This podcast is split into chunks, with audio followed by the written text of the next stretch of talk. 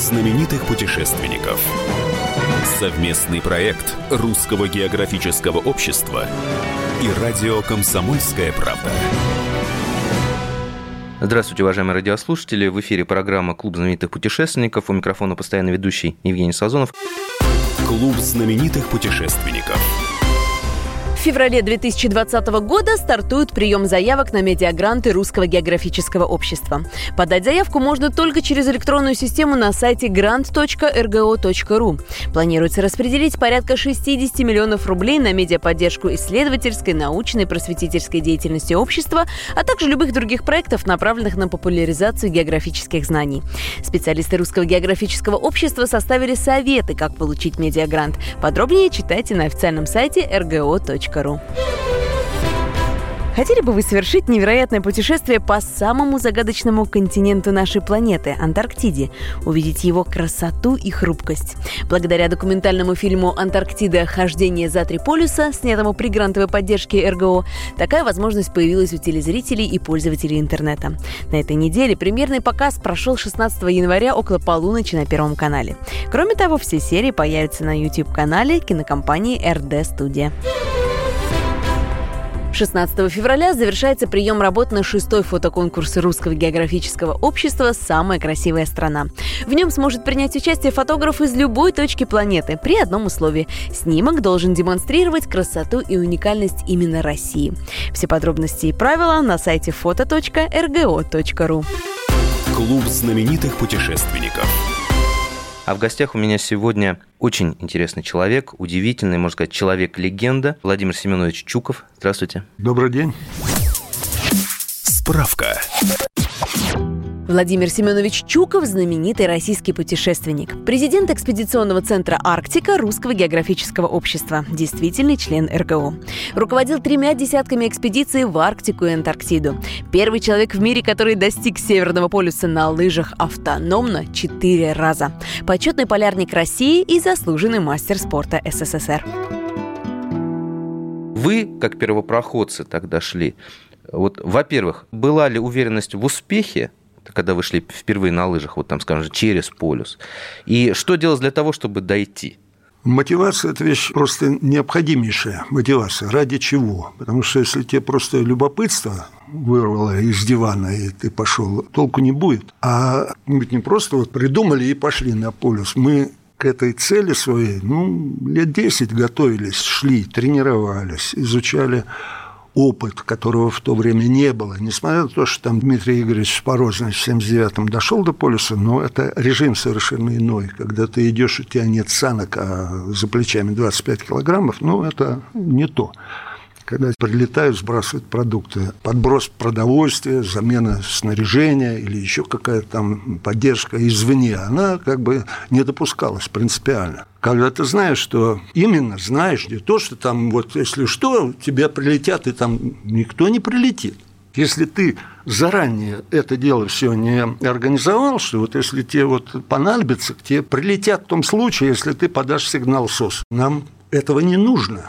Если мы не смогли дойти до цели, выбранной нами, да, то значит мы не готовы. Мы вернемся, будем искать ошибки свои, исправлять.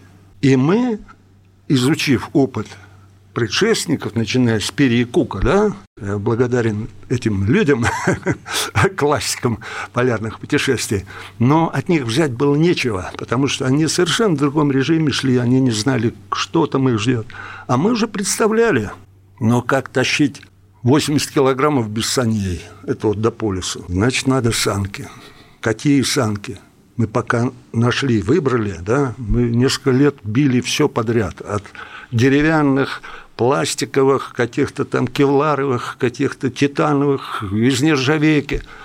И вот к 94 году мы выбрали, даже не выбрали, а мы сконструировали такую конструкцию саней, посмотреть на которую приезжали очень уважаемые люди из Норвегии, у вас своя команда, она постоянная или все-таки какая-то текучка наблюдается? А, когда мы ходили на лыжах, это была постоянная команда, Ну, там приходили, уходили, не потому что уходили, не потому что, так сказать, э, им переставал интересовать этот вот поход предстоящий на, на полюс или еще куда-то, а потому что мы же все занимались этими делами в свободное, так сказать, время. От работы да? время. Э, у каждого свои там ситуации и по работе, и семейные, когда очень сложно, так сказать, объяснить себе, а тем более э, окружающим, что это важно. Поэтому вот мы сразу отсекли, вот мы никого не убеждаем. Это нужно нам, это наша жизнь. И вот кто так подходил к вопросу, да, те становились вот костяком этой команды. Ну и, собственно, тренировки еженедельные, и вот в ходе этих тренировок э, становилось ясно, то за свое дело ты взялся или за свое, насколько тебе это необходимо. Вот так к нам попал и Федя Конюхов, ведь он с нами практически, ну, не сказать начинал, но он просто рвался э, в нашу команду. И тоже он вместе с нами вот нарезал эти там сотни километров вокруг Подмосковья, там и пешком, и на лыжах, и по-разному, невзирая ни на что. Тренировались, притирались. И тут и происходил этот отбор. Естественный. Я никому ни разу не сказал, ты не пойдешь. Владимир Семенович, а вот э, команда, она как подбирается? Вот есть просто ну, множество вот этих теорий командной работы, там э, отбор космонавтов, отбор, опять же, людей, которые идут там в экстремальные какие-то зоны. Вот есть два мнения, что одни говорят, что подбирай людей под себя, да, которые всегда тебе подчиняться, другие говорят, что нет, в команде должны быть люди разных характеров. Если вот, например, даже человек неудобен тебе, да, все равно его надо брать, потому что это человек, который может тебе возразить, не побоится возразить, возразить. Вот у вас как все-таки здесь происходил сбор команды?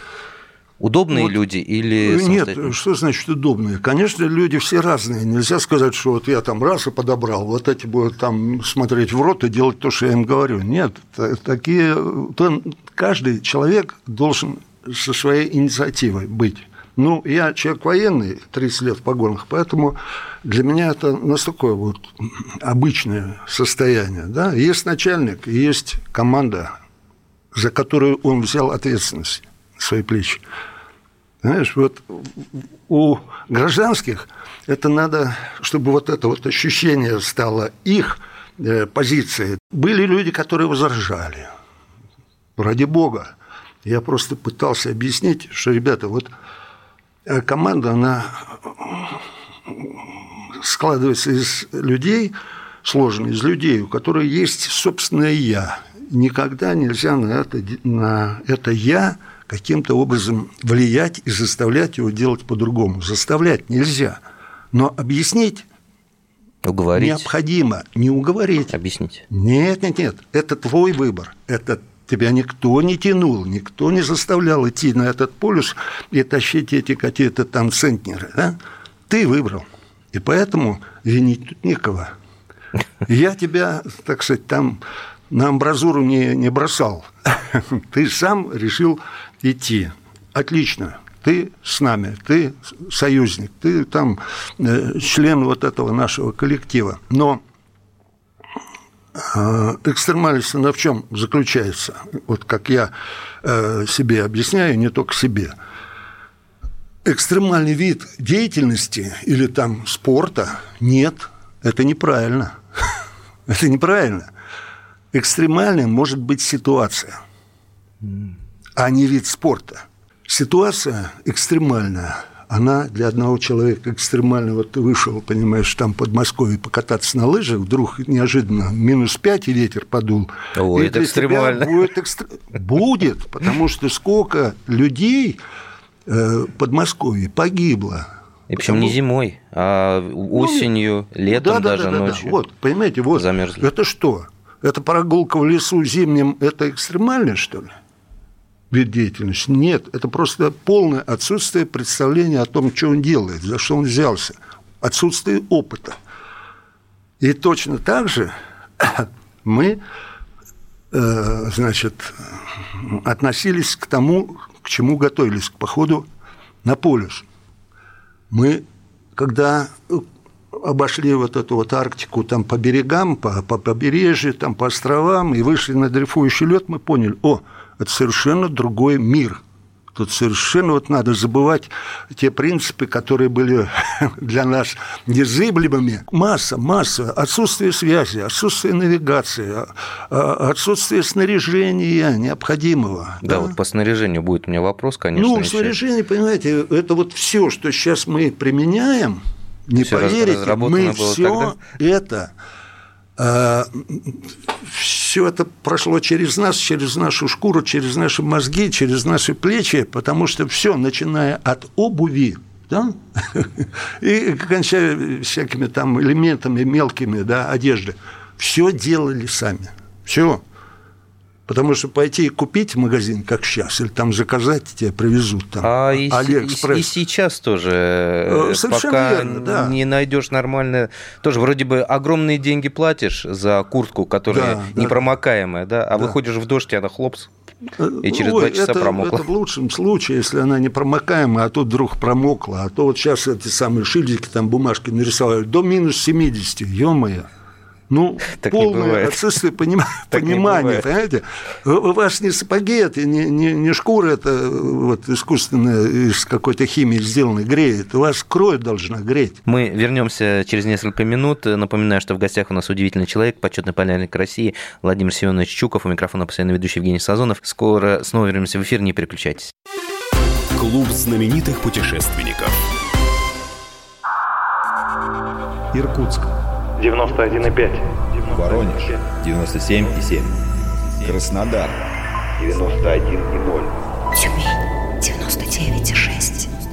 Анапа 89,5. Владимир 104,3. Барнаул 106,8. Екатеринбург 92,3. Санкт-Петербург 92,0. Москва 97,2. 97,2. Радио «Комсомольская правда». «Комсомольская правда». Слушает вся страна. Слушает вся страна.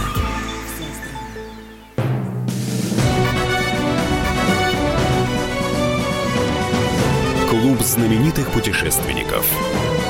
Совместный проект Русского географического общества и радио «Комсомольская правда». И снова здравствуйте, уважаемые радиослушатели. У микрофона постоянно ведущий Евгений Сазонов. В гостях у меня почетный полярник России Владимир Семенович Чуков. Мы э, беседуем о его путешествиях, о его походах на Северный полюс, на Южный полюс. В памяти какие-то вот наиболее экстремальные ситуации сохранились или же все проходило гладко? Э, экстремальные ситуации, безусловно, происходили и неоднократно, многократно. И даже происходили такие ситуации, которые я по сей день не могу объяснить, каким образом было найдено решение. Нет, что такое экстремальное? Вот 98 год. Это мы идем в Канаду. В Арктике происходят катастрофические изменения. Да, я, я просто уточню. Природе. Идем в Канаду на лыжах. Ну, безусловно. Автономно. Да. Автономно, на лыжах, да. Ну, чтобы слушатели поняли всю глубину. Да, да, да, да. Знаете, и эти экстремальные ситуации начинаются еще до выхода на лед многие считают, что вот э, организовать экспедицию другой раз сложнее, чем пройти маршрут этой экспедиции. Вот я убежден в этом на 200%.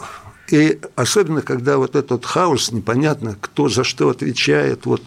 Экстремальная ситуация – это когда ты не можешь повлиять да, вот на что-то? Для меня – да. Вот я экстремальной ситуацией могу назвать только то, что происходит вот, со мной или там, с моей командой, когда я чувствую, что я не в состоянии повлиять на правильный ход. А то вот когда человек проваливается под лед или медведь машет Это лапой. провалился, ну что ж, ну сам виноват, давай, ну вытащим, поможем, провалился. И я провалился много раз, ребята проваливались. Ну что, значит, где-то там неправильный шаг себе позволил сделать, да? Но, опять же, в этой ситуации надо правильные решения принимать. Вот многие говорят, вот там надо раздеться, переодеться. Ни в коем случае не раздеваться, не переодеваться, потому что ты тогда точно там потом отбросишь э, конечности, э, перемерзнешь. Поэтому выдернули тебя там, все, целые лыжи, целые, идти можно, можно, и все, вперед, и идем дальше. Вот ты должен согреться. То есть высушить одежду? Не высушить, а теплом. согреться. Когда согреться. ты там болтаешься да, в воде, ты, естественно, замерзаешь. как не замерзнуть? Чтобы не в этом вот обмороженном состоянии э, там начинать переодеваться, какие-то принимать меры, ты должен сначала себя разогреть. Именно кровь разогнать, которая замерзла.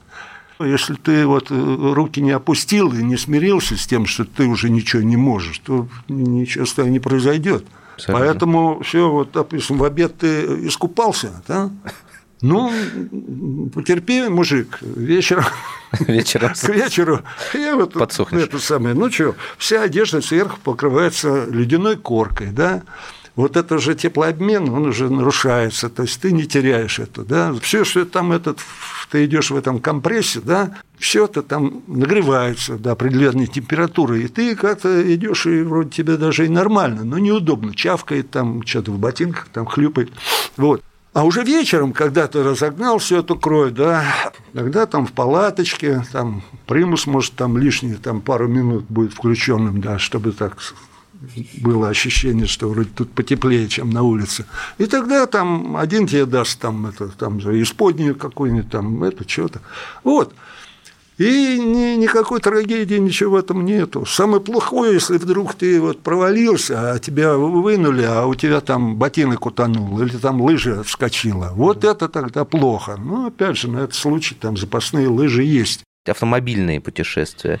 Вот немного об этом расскажите. Это же тоже, да. получается, впервые в мире.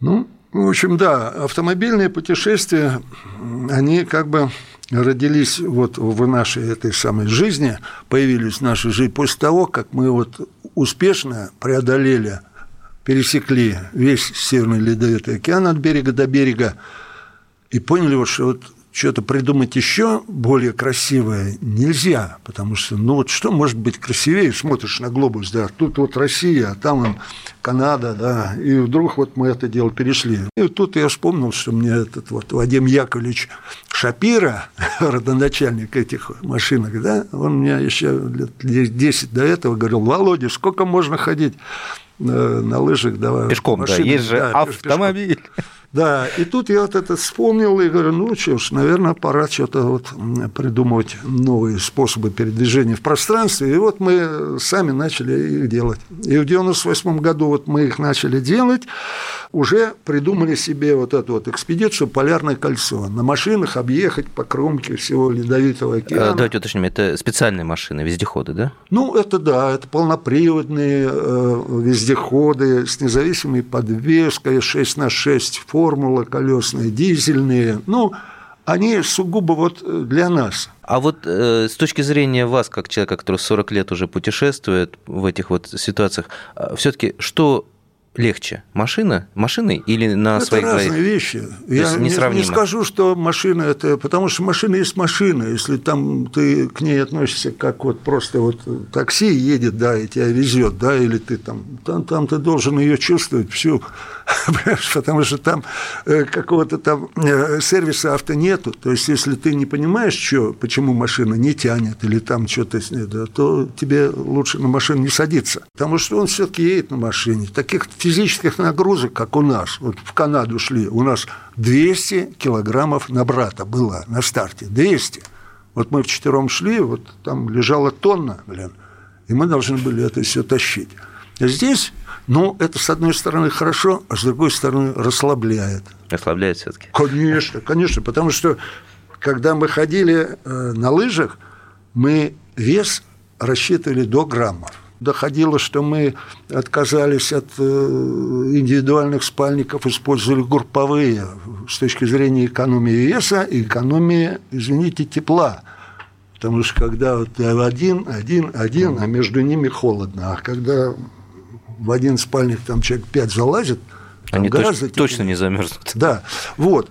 И поэтому, э, поэтому вот э, сказать, что там тяжелее, а тут легче, я бы не сказал, потому что если ты рассчитываешь на машину, она у тебя где-то колом стала, без машины ты уже никуда не уйдешь. То, То есть машина, должен... машина член команды, да? Получается? Да, машина член команды. Самое главное в этих ситуациях, да, не терять веры в то, что ты сможешь найти выход из этой самой ситуации. Это уже такая вот, на грани философии, Философия. да, и отношение вот к тому, любимому делу, а оно реально для нас очень любимое. Это жизнь наша. Напоминаю, в гостях у нас был замечательный человек, почетный полярник России Владимир Семенович Чуков, человек, который побывал на обоих полюсах несколько раз и побывал в самых различных э, обстоятельствах, с самыми различными приключениями. У микрофона был постоянно ведущий Евгений Сазонов. Всего вам доброго, встретимся через неделю. Изучайте историю, мечтайте об Арктике и Антарктике и изучайте географию, царицу наук. Клуб знаменитых путешественников. Политика. Владимир Путин приехал в Японию на саммит большой... Экономика. Покупательная способность тех денег, которые вы... Аналитика. Что происходит правильно, а что происходит неправильно. Технологии. В последнее время все чаще говорят о мошенничестве с электронными подписями. Музыка. Всем привет! Вы слушаете «Мир музыки». Комсомольская правда. Радио для тебя.